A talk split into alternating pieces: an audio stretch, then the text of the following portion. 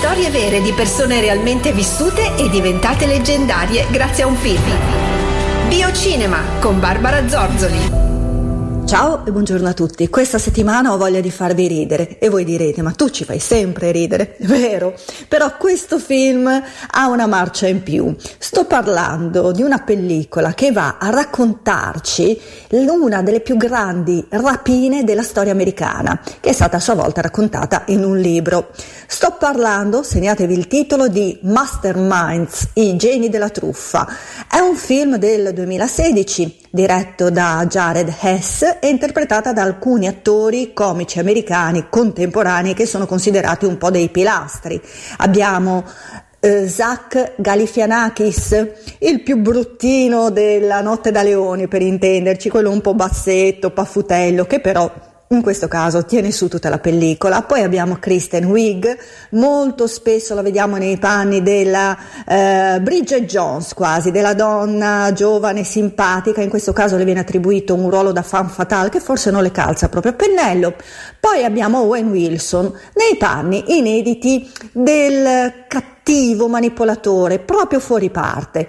Però il film ha veramente una serie, veramente perché sono una dietro l'altra, di gag che eh, sono mm, così spassose. Ovviamente è un film da popcorn, ci si siede, si guarda la pellicola e come è finito il film ci si dimentica tutto. Però non dimentichiamo che questa rapina è realmente accaduta e questi attori danno vita a dei personaggi che sono realmente esistiti, che sono agli antipodi di quelli che architettano un piano per eh, rapinare una banca poi.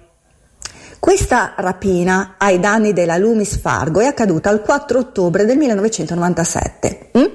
e come abbiamo detto per importanza è la seconda nella storia degli Stati Uniti, proprio per la quantità di denaro sottratto. Siamo intorno, direi, ai 18,8 milioni di dollari. Vi siete fatti i conti? Ok. Tutto avviene perché ehm, eh, eh, Zach Galifianakis, mi pare si chiami David nel film, che è un autista di furgoni portavalori, molto diligente, conduce un'esistenza davvero moderata, un po' grigia, è in bilico fra una relazione che non gli porta niente, fiacca con la sua compagna non sua moglie, insomma una cosa proprio noiosissima, e eh, si invaghisce della collega. Eh, questa infatuazione porta lei ad approfittarsi di lui. Poi mi fermo perché comunque eh, la vicenda è molto semplice, ma quello che fa del film un film, secondo me, eh, da vedere, ovviamente in tutta spensieratezza, è proprio questa serie di eh, scenette in salsa demenziale perché effettivamente in nome dell'umorismo usa e getta ti intrattengono per quell'ora e mezza e, e fanno veramente un gran bene alla salute. Quindi io vi eh, rammento di ridere, sorridere, perché come diceva Chaplin, eh, un, un giorno senza sorriso, un giorno sprecato, questa pellicola ci farà ridere ancora di più e quindi col sorriso che ho già adesso, ma voi non potete vederlo, io vi bacio, vi abbraccio, vi saluto e vi do appuntamento a sabato prossimo. Ciao a tutti!